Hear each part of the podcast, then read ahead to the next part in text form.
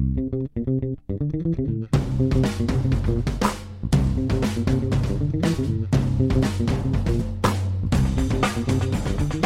there, it's Gary Parrish. It's Friday, January 12, 2018. Welcome back to the Eye on College Basketball Podcast, which is brought to you by Zip Recruiter. If you're hiring, understand that you can post your job to more than 100 job sites, including social media networks like Facebook and Twitter, all with a single click. That's all it takes. Try it for free at ziprecruiter.com slash ion. That's ziprecruiter.com slash ion. Matt Norlander is here with me, and let's start with – uh, what I think was the big news from the past couple of days, and that's that Brian Bowen, uh, the former Louisville uh, freshman, has enrolled at South Carolina. For folks who are unfamiliar with his story, and I can't imagine that's anybody who is actually listening to a college basketball podcast, but still, um, he was a five star player, top 30 national recruit. Uh, signed late with Louisville, enrolled at Louisville. Everything was cool until the FBI, FBI investigation, which alleges that his father engaged in a pay for play scheme um, that resulted in uh, Rick Pitino losing his job, by extension, Tom Jurich losing his job, and Brian Bowen being ruled ineligible by the University of Louisville. They did not even seek reinstatement at Louisville, but they did give him. Uh, you know, an opportunity to, to, to remain in school if he wanted to or transfer with their blessing. He has now transferred to South Carolina where um, he's on campus and um, I, I, guess participating in basketball activities, but obviously not eligible uh, to play. Matt, you talked to Frank Martin about this, detailed the entire deal. You can find that at CBSSports.com. But just let's start with your general thoughts on the Brian Bowen situation. My general thoughts on the Brian Bowen situation are that. I think it's more likely than not that he does not ever play for South Carolina, but I don't think it's an impossibility. Uh, spoke with a few uh, coaches about this uh, after the story came out, and there's a general curiosity. Hey, is is he gonna? Is he actually ever gonna see the floor here? Um, I, I, I'm not sure now. Also, what happened on Thursday is the NCAA ruled Auburn's Austin Wiley ineligible for all of this season, and he will be eligible to play for next season. But if South Carolina fans are looking at that and saying, okay, Bowen has transferred, he's going to have to sit the year customary. The NCAA will review his case, but ultimately, if they rule that with Wiley, that should mean, you know, in about a year's time, hopefully, Bowen will be able to get on the floor. They are not parallel situations here, not by any means. And so don't take what the NCAA has done with Wiley and apply it to Bowen's situation because, frankly, the details aren't the same. And we do not know whether the NCAA will rule uh, in Bowen's favor in regard to having him having missed time with Louisville if it will affect uh, any sort of situation with South Carolina. Frank Martin told me there's going to be a penalty. I don't think that's exactly breaking news. They are expecting some sort of penalty.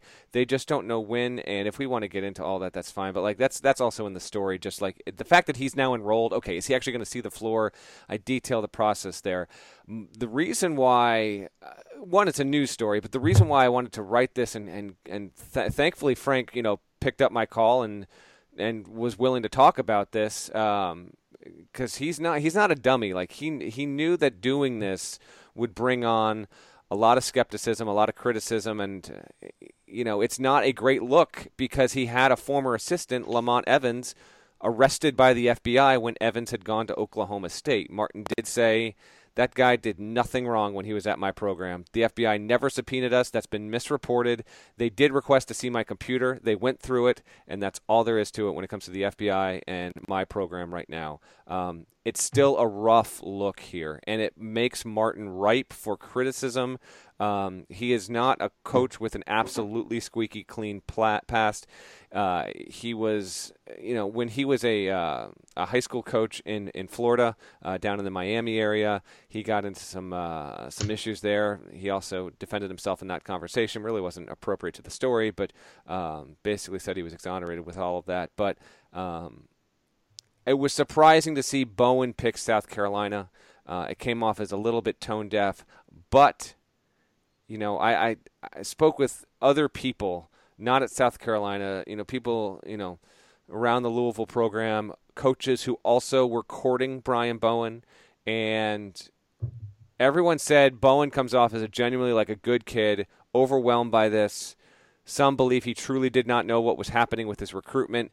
I can't go that far because the nature of his recruitment from the get go was considered the most hard to peg of any in his entire class. The guys who follow recruiting and it is their job on a daily basis had no reading on Bowen, and that in and of itself is a serious red flag. So I, I, I cannot take Bowen at his word, and he has gone on the record saying that he did not know any about, anything about that. Um, but potentially, this winds up as a good thing for South Carolina, just in terms of maybe he ends up getting eligible.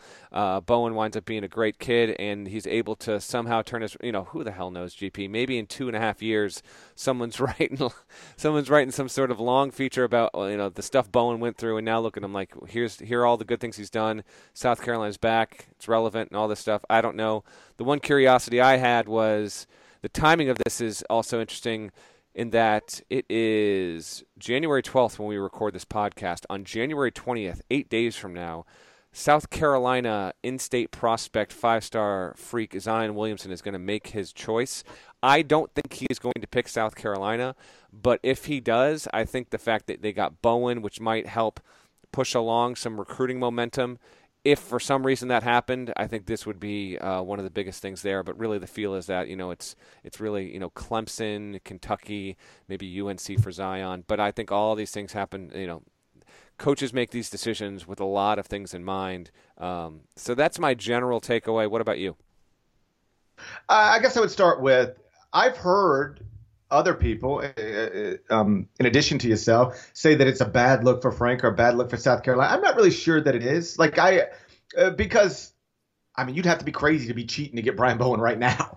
so mm-hmm. I can't imagine that that they did anything. Um, I, I mean, I don't want to say I can't imagine, but I'd be shocked if anything outside of the rule book happened to get Brian Bowen on campus at South Carolina. So um, he was always probably going to enroll somewhere, and I don't know that it's necessarily a, a, a, bad look. Like because somebody cheated to get him to go to one school doesn't necessarily mean. I guess I should throw the word allegedly in there. Doesn't necessarily mean that somebody cheated to get him to go to the next school, this school. So I, I perhaps I've just got a blind I agree. here. Yeah, but yeah. it's just it's just the fact, and it's more. I'd say just as much, just as much about Bowen, perhaps. You know, you leave Louisville and then there are only really seven schools attached to this FBI thing, some more directly than others. South Carolina just tangentially happened to be connected. That's all. that's all. Right. It just it yeah. was something that certainly I think has some coaches talking like, really, like he's going to go there because you you know you had you know I've been told you know Baylor, Missouri, and plenty of other schools got emails, and and you know Bowen's camp reached out to a lot of schools. Uh, it was just an interesting choice. Yeah, I, I, guess it just didn't bother me the way it seemed to bother some people. It didn't register with me that way. Um, so now he's at South Carolina, and the question becomes: Is he ever going to play college basketball? From South Carolina's perspective, um, I, I think it's probably worth taking him regardless, because at at worst, what are you doing? It's costing you a scholarship. You're actually helping a young person who, you know, if, if you sincerely believe he's a he's a bright and decent young man, then and and you do fancy yourself as a as an educator, which is the way Frank often describes himself, and he did to you, then hey, you're doing a good thing for for somebody you think's a good person, whatever. Uh, and of course, the upside is maybe he does get eligible someday, and that's a a, a prospect unlike you are typically able to get at South Carolina. I know that they've enrolled high level recruits before. That's one of the ways they got to the Final Four last season. But South Carolina isn't typically, historically, uh, dealing with five star guys. And so that's the upside. Um, whether he ever plays or not, I, am not sure. And I don't think anybody's sure. I don't know how you could possibly be sure because I don't know that we've ever had a situation quite like this. Um, again, the allegations are that his father agreed to accept I think the number is $100,000 in exchange for his son going to the University of Louisville. Um, I, Brian Bowen has said he knew nothing about that. Whether he's telling the truth or not, I don't know. But it, it's not completely unbelievable to me that he might not been aware of what his father was doing. If only because if I try to put myself in his father's shoes, Would you share that information with your son? I don't think I would. I don't think I would want my teenage son knowing that I am guiding him to a certain school simply because I can get $100,000 or or uh, me and his mother can get $100,000 um, in exchange for pushing him to that institution. Like I don't know that I'd be comfortable with my teenage son knowing that. And so I, it's not unbelievable to me that perhaps his father, if this went down the way the FBI alleges it went down, um, that his father kept that from him. On the other hand, you know, Brian Bowen has said nobody pressured him to go to Louisville, nobody pushed him to go to Louisville, and that seems unbelievable. That part does seem unbelievable to me because then why did you just randomly pick Louisville when nobody thought you were actually going to Louisville and they really didn't even recruit you um, as hard as many other schools did by Rick Pitino's own admission? Like this fell into his lap. He got a phone call saying, "Would you be interested in Brian Bowen?" Well, why would Brian Bowen be interested in a university that barely recruited him? That that has never made any sense. So either one of two things has to be true from my perspective. Either Brian Bowen knew what was going on and was playing along, or he didn't know, but still the people who had influence over him, his father, did did guide him in that direction in a way that he was either aware of and okay of with, or he was unaware of, but still, you know, he was manipulated to to pick the University of Louisville. Either way, it is what it is. Um, usually, I have a strong opinion, or at the very least, I know exactly what I think about something. And I'm not sure I know exactly what I think about this because here, I'll just walk you through it. Obviously, it's a violation of the rules. Um, you know, you you you you can't have somebody who has influence over you accepting any payments, but especially six figure payments in exchange for your signed national letter of intent. Um, you know, the NCAA has made that perfectly clear, and if you allow him to play college basketball ever, what you are essentially saying is, hey, here's the playbook going forward mm-hmm. every every parent of every five star recruit in America. You do whatever you want to do, get as much as you can get for your kid to go to school somewhere. Odds are you won't get caught, but if you do get caught, just make sure that the young man, your son, knows to insist he never knew anything about it. And then, yeah, you'll probably have to face a penalty, but you can play college basketball eventually. And I think that's a dangerous place for the NCAA to go. To be clear, I hate the rules. If you want to change the rules, I'm all for it. You know how I feel about amateurism, but as long as the rules are in place, you gotta you gotta play by the rules. So according to the rules, and according to that, um, Brian Bowen should never play college basketball, and I think that is a likely um, outcome. On the other hand, if you take that position, what you're essentially doing is saying it is possible that this 18 year old, 19 year old young person didn't know anything about what adults well above his head were doing, how they were conspiring to get him to pick a school. He did as they wanted him to do. And they got caught. And now he's caught in a situation, and we are ripping away the college basketball career that he dreamed of and wanted. And who benefits from that? Like, who you're you're rooting against a young person and that seems odd to me particularly from me because i'm usually rooting for young people like i'm always on the side of the player whether it's a um, a player at oakland or a player at uh, army or a player wherever like i'm always for the young person so if i'm going strictly by the ncaa rulebook here that puts me pushing against brian bowen ever getting to do what he wants to do which is play college basketball. So I guess what I'm saying is I'm conflicted on this one. I don't know what I want the outcome to be. Does that make sense? Yeah, it does. The NCAA is in an interesting spot here because it cannot, if it opts to sort of change any sort of rules, it's not going to be the rules uh, that you're pushing for here. What it will then uh, probably have discussions about, and they will go nowhere, is okay, should we have a rule in place that holds the parents of recruits to the same standard level that we currently hold coaches in that coaches can no longer say I didn't know. No, you were responsible for your entire staff. If anyone cheats, It is on your watch and it is your responsibility. We're never going to get to that point in the NCAA rulebook for a lot of reasons, one of which um, the fact of the matter is, a lot of these uh, recruits will come from broken homes. They'll come from, uh, you know, a single mom or single dad home. They have, an, they, you know, they have little contact with one of their other parents. Might not even be living with their actual parents. The fact of the matter is, you will have realities where you will have people trying to uh, play themselves into a role in which uh, one coach, you know, described it to me as like these parents, you know, they want juice, man. They just want juice in this process, and sometimes they'll do anything that they can to ensure that they are they're as much of a part of the process as their children. Um, it is it is too difficult a situation, and it's really outside of the jurisdiction of the NCAA to do so. So we will not, in my opinion, ever get to a point where the NCAA can actually, with any sort of merit, say, okay, if you're a recruit and your parent or your guardian or whomever your representative is winds up taking money or any sort of impermissible benefit, you are automatically ineligible. So Bowen's situation is not going to um, change the way the rule book works in that regard. I do think that those discussions will be had. They ultimately will go nowhere. Um, but it is it is interesting. Uh, given everything that happened, it would be. Um, I think a little bit of a bitter pill for people that want to see uh, cheating eradicated as much as it possibly can be.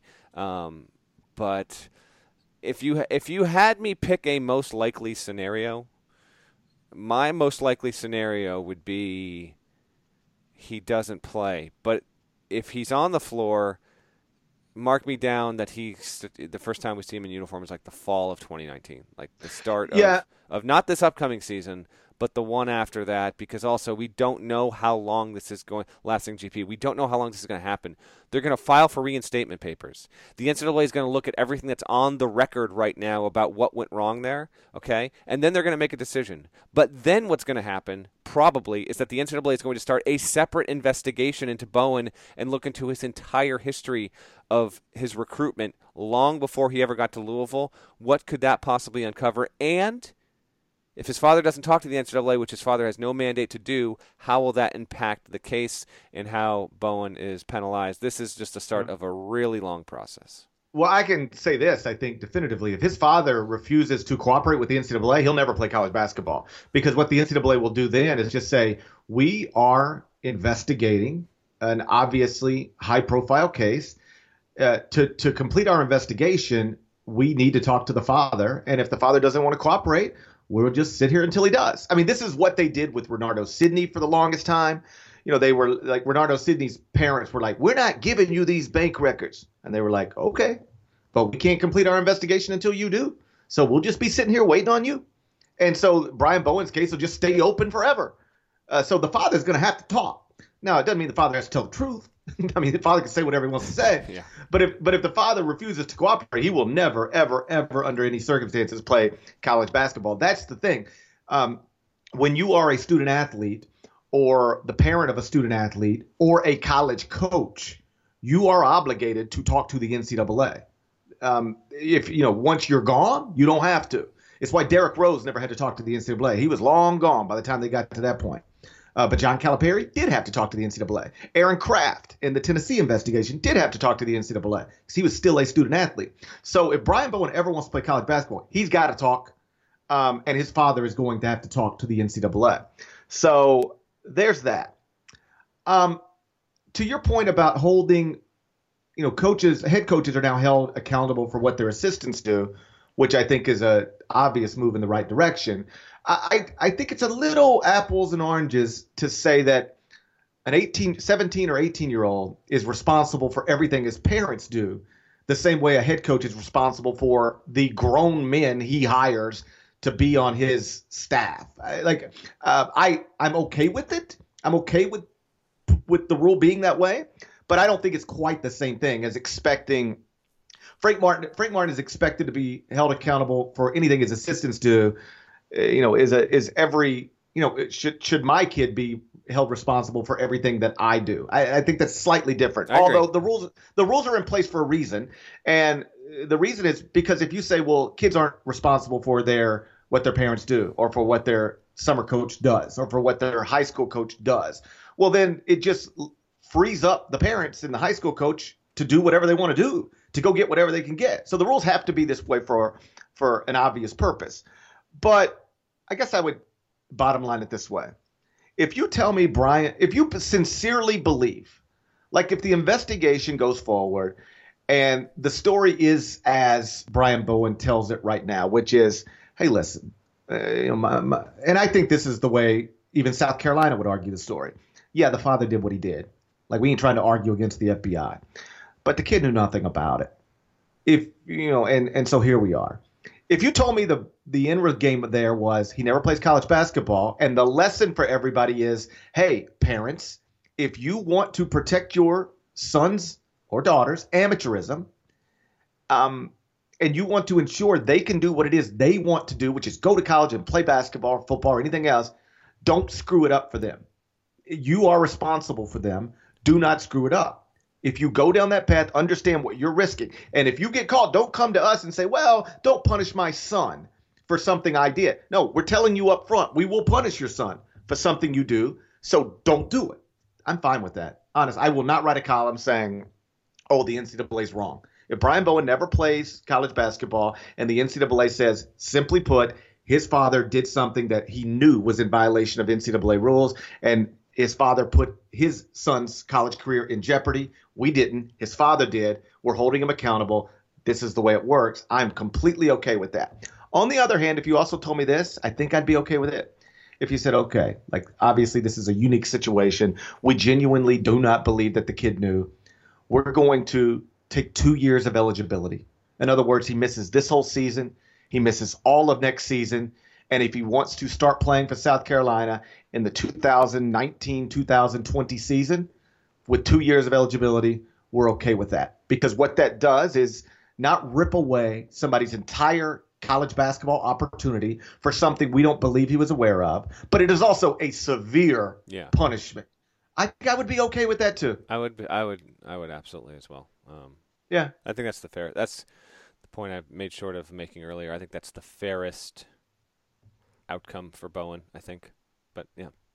Yeah, I think that's about as good as he could hope for, and I think it's very reasonable. And so maybe this isn't the the, the right thing to say when you're a columnist opinion maker, um, but I would be okay if the, if he never plays college basketball. I'm okay with that. Blame the dad. And if Brian Bowen wants to be mad at somebody, don't be mad at Rick Pitino. Don't be mad at Adidas. Don't be mad at the NCAA. Look at your father. He did this to you.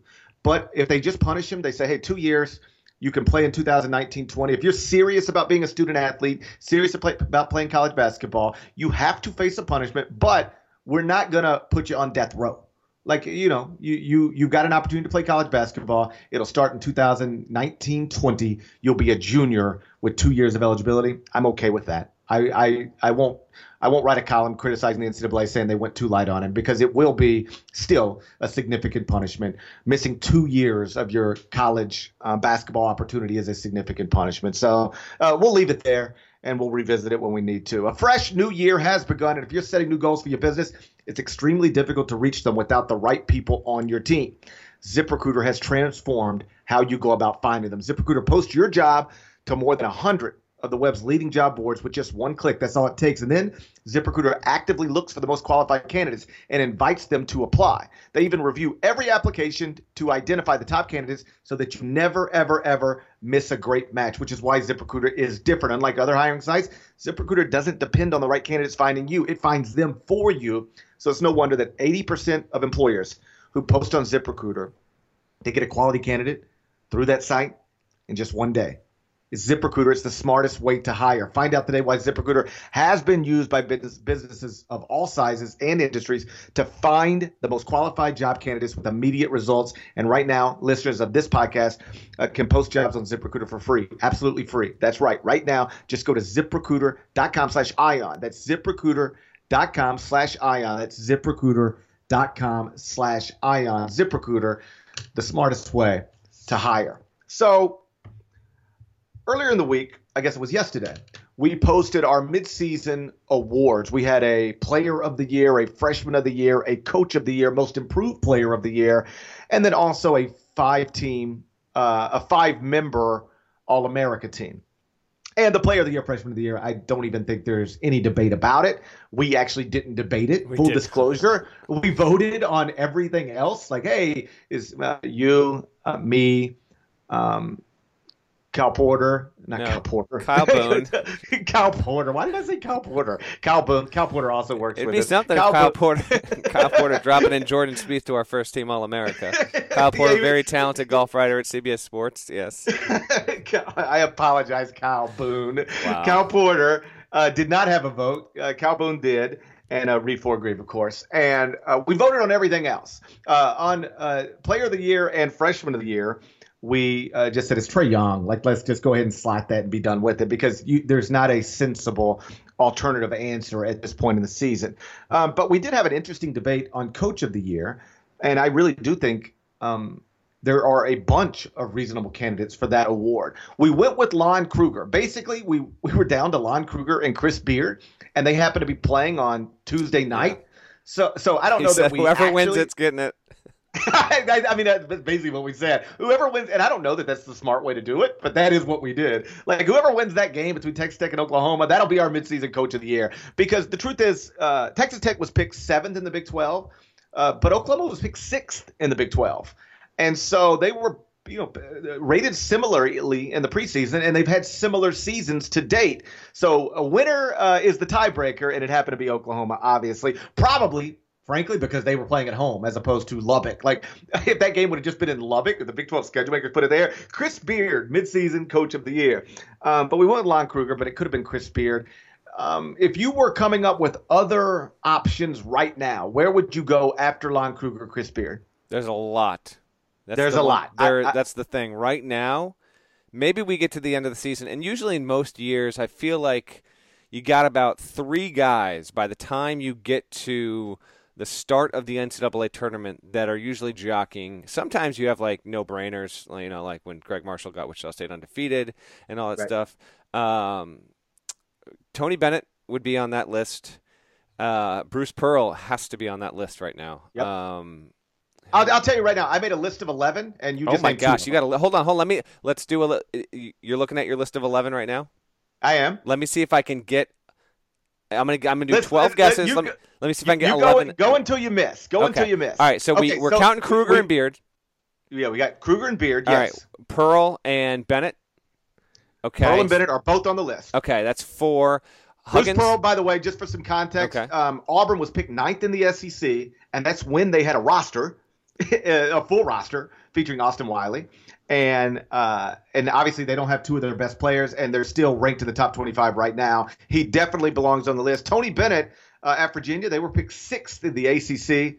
Uh, they're ranked in the top five right now. You've got four of the 11. Okay, Go. my only question is this: Are all of the coaches on your list coaches that like weren't necessarily in the top 15 or so in the AP poll. And for generally speaking, their team record is better than most would have expected at this point in the season?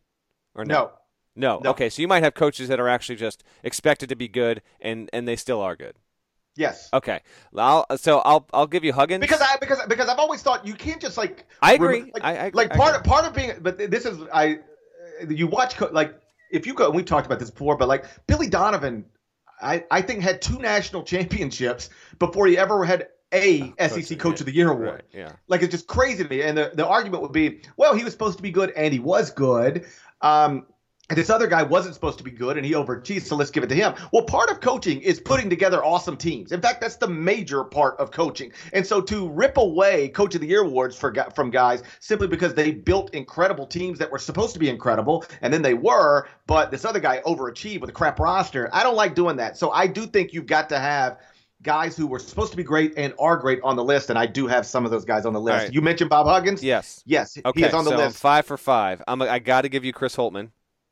definitely on the list. They were picked 11th in the Big Ten, and they are now in the CBS Sports top 25 and one. All right, six for six. I got to give you Brad Brownell. He's on there. They were picked 13th. Clemson was in the ACC, and they are um, even, you know, despite last night's loss at NC State, lost by a point, missed free throw at the buzzer. Um, they're still having an unbelievable year, ranked in the top 25. I believe that's seven for seven. I got to give you Bobby Hurley. Bobby Hurley is on the list. They were picked sixth in the Pac 12. They lost last night. Obviously, that's three of their last four, but still, uh, any coach of the year list got to have Bob Hurley on. All right, that's eight for eight. Now, who are the other three? All right, I'm going to. Oh, man, that's a tough one. I don't think you would have gone with him. All right, I will give you Jay Wright. Do you have Jay Wright on there? I do. Okay. I, I know they were picked first in the Big East, but like they're ranked number one in the country. They're coming off another blowout win over Xavier. They, I, I, think, not only are ranked number one, they should be ranked number one. And you know, to di- discount what he's doing because we thought he would be good is to um, ignore the fact that he's got Villanova consistently ranked number one in the country for like the past three years. Mm-hmm. Uh, he deserves to be on the list. Man, okay, now it starts to get tricky here. I feel I might I might slip up, but I'm gonna give you Jamie Dixon. I do not have okay. Jamie Dixon, and the reason was, um, I mean, I might have had him on the list two weeks ago, but they've lost they some games here, and if you go look at where TCU was picked in the Big 12, I, I think it was like third or fourth. Like they were supposed to be good. Yeah, yeah, they were. They were. Okay, I figured that was going to be a, a, slip up. How about I might? I don't think you'd have this guy on the list, but I'm trying to like. Now let me let me say this about Jamie. I could actually go back to my argument for Jay Wright and apply it to Jamie Dixon, like which is yeah. which is yo man, he's got TCU good. Just get, like forget that TCU was supposed to be good. The idea that TCU is good is pretty remarkable. Yeah. You could put him on the list reasonably. I just didn't put him on the list. I think I'm. Am I eight for nine or nine for ten right now? I think you're nine for ten. Okay. There are two more. Yeah, I, I, gotta think you have Matt Painter on that list. I do not. wow. You could. I know. I know. What about okay? The only other one that's like off the board. I, I, think... I, had just got Purdue fans back on my side after po- using the Politex column to uh, to take aim at somebody who wasn't rating Purdue properly, and now I just left Matt Painter off the list. I'm probably in the doghouse All again. Right, so I could not go for 11 for 12. All right, the only other like one that's kind of off the board, but I'm wondering if you would have had it there. Hold on, let me. When did you make the list? Last night. Yeah, see, I don't know if you would have had that guy on the list then because his team lost on Tuesday. Did you put Kevin Willard on the list? No. Okay. Um, who? Uh, GP, I got to get this. Uh, do you have Izzo on the list?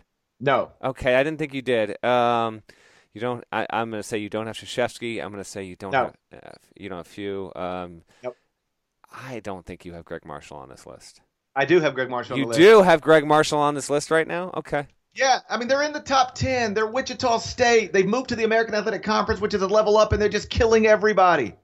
They are. Um, and oh, and they did uh, they did most of this without Markis McDuffie. I know that's that's certainly worth noting. The only other one, and I would not have. My guess is going to be you have Rick Barnes. I would not have him on the list at this point. I don't think they've been consistent enough. Is that, is that right? Barnes is the 11th person okay. on the list. They were picked 13th in the SEC. I know, I know, I know. They're in the top 25 right now. Yeah, no, no, he's done. A, he's done a really good job. I just don't. I wouldn't. I would not have him right now on that list. Uh, but it's also it's a list of 11 deep. What'll be interesting here is two months from now what coaches are nowhere near it and if they're see it's hard like if you here's the one thing like if you're not on this list at this point I you need just a ridiculous run. Like for example, like Arizona, Sean Miller's not on the list right now. Arizona never losing again for the rest of the conference season would get him into that conversation. Xavier somehow never losing again for the rest of the Big East season would get Chris Mack onto that list. But barring like, you know, going undefeated in league play from here on out or losing maybe one game, uh, I think it's a pretty safe bet that one of the 11 guys we've talked about will wind up being the coach of the year. I would bet on one of those 11. And obviously 11 deep is a pretty deep list. Like, you know, I could probably give you a list of 11 teams and one of them is going to win the national championship. So, um, you know, we're not too far out on a limb here, but the list of 11. Painter should um, be on a, that list, by the way. But I don't disagree with that. I don't disagree with that. Yeah. The, okay, let's, hey, for the sake of Purdue but fans, you hate Purdue, my, so no, this is no and, surprise. It's typical and, and, Purdue hating on the Boilers. it's been going strong since 85. It is so funny some of the tweets I get literally every day about people saying I the hate is real about their school. I'm like, what are you even talking about? Like I, I just I swear to God, if people knew how much I don't hate their school, like I don't even care. Like I don't care about. It's not that I don't. It's not that I hate. I don't hate your school. I don't even think about your school. Like I don't care about your school. Uh, but every day somebody's telling, somebody's trying to explain to me why it is I hate their school or hate their coach or whatever. The list. Let's make it twelve. And let's put Matt Painter right at the top. yeah, followed by Lon Kruger, Chris Beard, Bob Hurley, Rick Barnes, Chris Holtmann, Jay Wright, Tony Bennett, Bob Huggins, Gregg Marshall, Brad Brownell, and Bruce Pearl. That would be my list of 12, 12 Coach of the Year candidates right now. We got some interesting games scheduled for this weekend. Um, I'll run through some of the ones that I found more interesting. Then I'll ask you a question. You got number uh, number 16 TCU at number nine Oklahoma, number two West Virginia at number eight, Texas Tech. Number 25, Creighton at number 10, Xavier. Number 18, Miami at number 19, Clemson. Number 22, Auburn at Mississippi State. Texas A&M at number 24, Tennessee. Here's the question.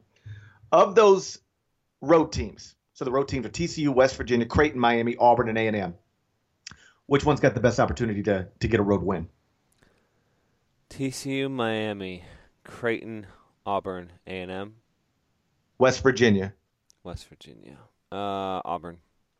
Looking good. Auburn at Mississippi State.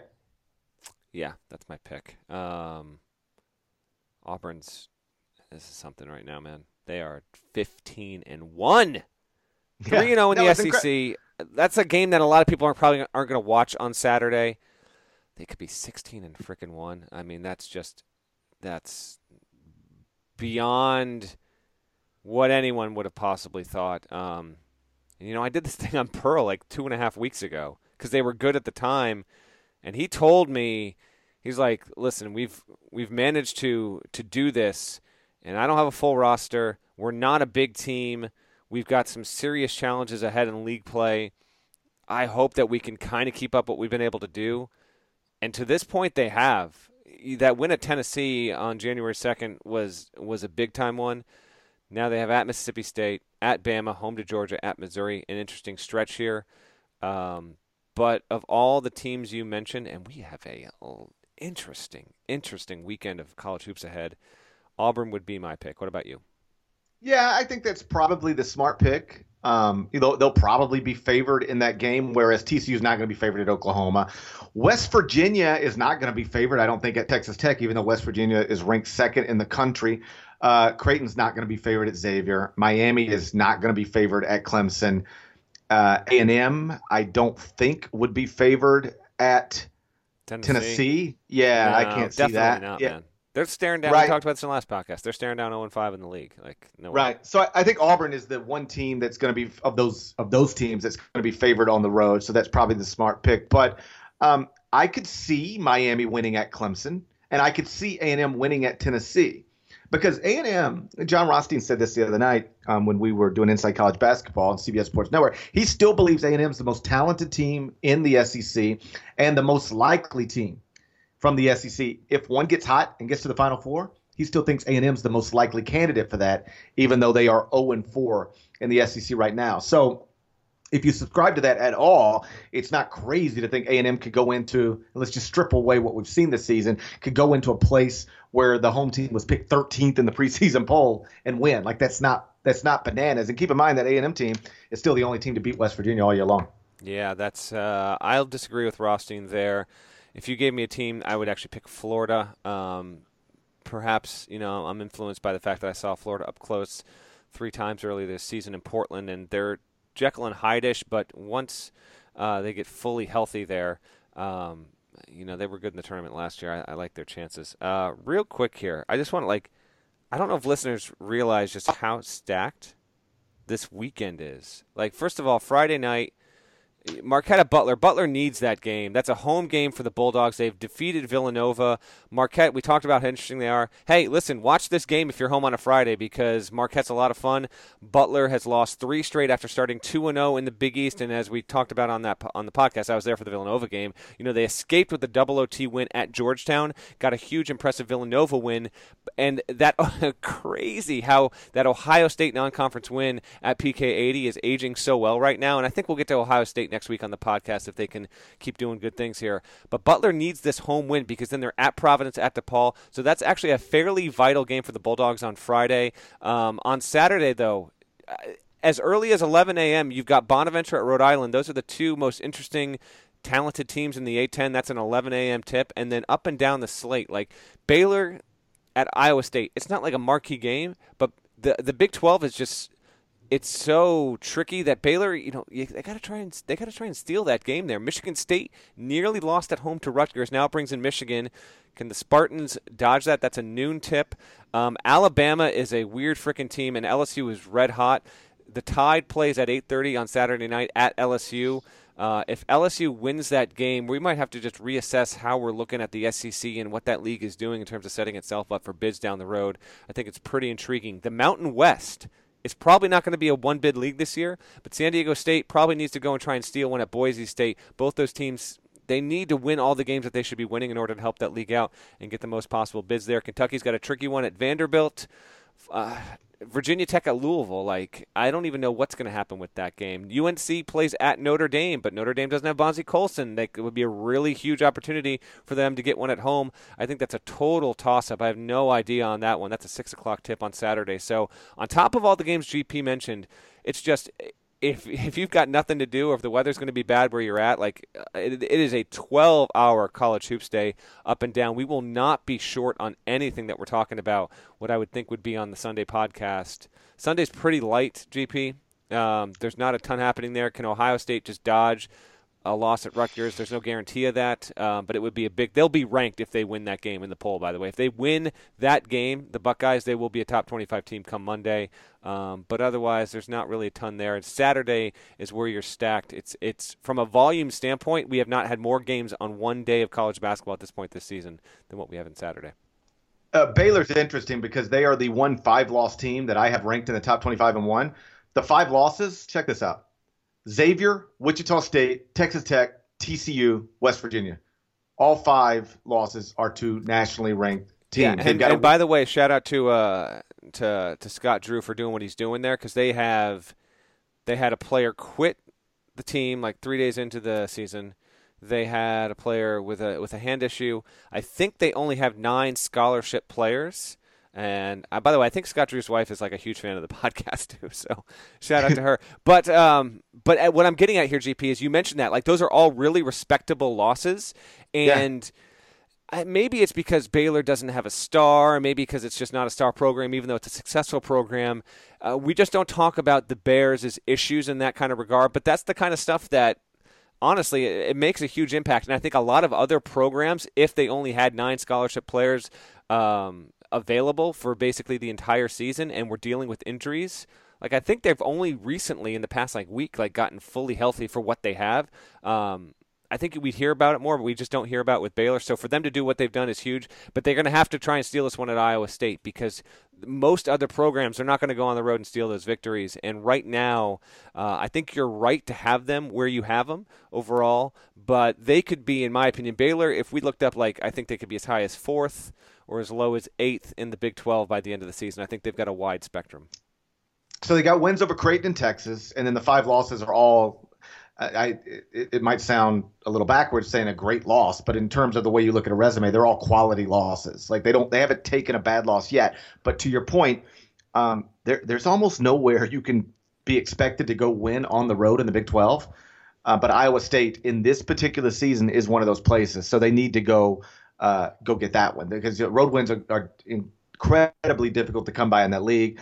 Um, they got an opportunity to get one uh, at, a place this weekend where you are supposed to. If you're a legitimate top 25 team, you're supposed to go get it. I suspect they will, um, but they definitely uh, need to. And by the way, and we'll get out of here after this, if Oklahoma beats uh, TCU, which is expected because it's in Norman, and if Texas Tech beats West Virginia, which is expected because Texas Tech will be favored in the games in Lubbock. And then Kansas, inside Allen Fieldhouse, beats Kansas State. We will have a four way tie atop the Big 12 between Oklahoma, West Virginia, Texas Tech, and yes, the Kansas we'll, uh, Jayhawks. We'll, we'll readdress that. Trust me, that's a weekly thing, but we'll wait for the next podcast. Before we get out of here, home to TCU, Trae Young over under Let's do it. Oh. One Oh. more. Let's do it again. I will set this. Now Trae has had what's what's so damn funny is that like he has had his his roughest two game stretch of his of his precious young career. Uh, yeah, he's averaging 28 points in that. Now, granted, he has not been as efficient, but um, he's he's had 12 turnovers total in the past two games. Still averaging seven assists. like this is this is his rough stretch. So home against TCU. I'm to set the over under. I'm to tempt you here. Uh, I'll say 31 and a half points and eight and a half assists for Trae Young. Do you dare take both overs? What's the assist again? This is one of those Eight moments where I wasn't listening yeah, to. I, I listen. Uh, we've gotten this far, and I'm impressed with it. Eight, eight point five assists against TCU and thirty-one point five points. I'm going over and over. Over and over. Okay, he has not. T- he's T- gone TC three straight games not- with not, without hitting thirty. Just so we know. So we think the streak ends there. Okay. Yeah, uh, because here's the deal. T- TCU plays at a pretty decent tempo. Um, they're not good defensively. They're they're terrific offensively. They're not good defensively. And um, so, like, if you were ever going to get back going at home against a team with a uh, a, a sub 100 defensive efficiency rating, like that's where you do it, right? I'm with you. I am. I'm. I'm confidently over on 31 and a half and eight and a half for for Trae Young, and uh, we shall see. That that could be a fun one. It also, it could get out of hand there, but uh, but we'll see. I love Trae Young over under. we'll continue to play it uh, whenever we remember to play it. Shouts to Devin Downey. Shouts to Chester, South Carolina. Shouts to Terry MF and Teagle. Shouts to Kyle Porter. Shouts to Kyle Boone. and remember, you can subscribe to the Eye on College Basketball Podcast. Please rate it favorably. Five stars with nice comments. That's all I ask from you. We'll do this three times a week. All I ask in return is that you go rate it five stars and write nice, nice and complimentary uh, things. We will talk to you again on Sunday night. Yeah, let's do it. We'll talk to you again on Sunday night. Till then, take care.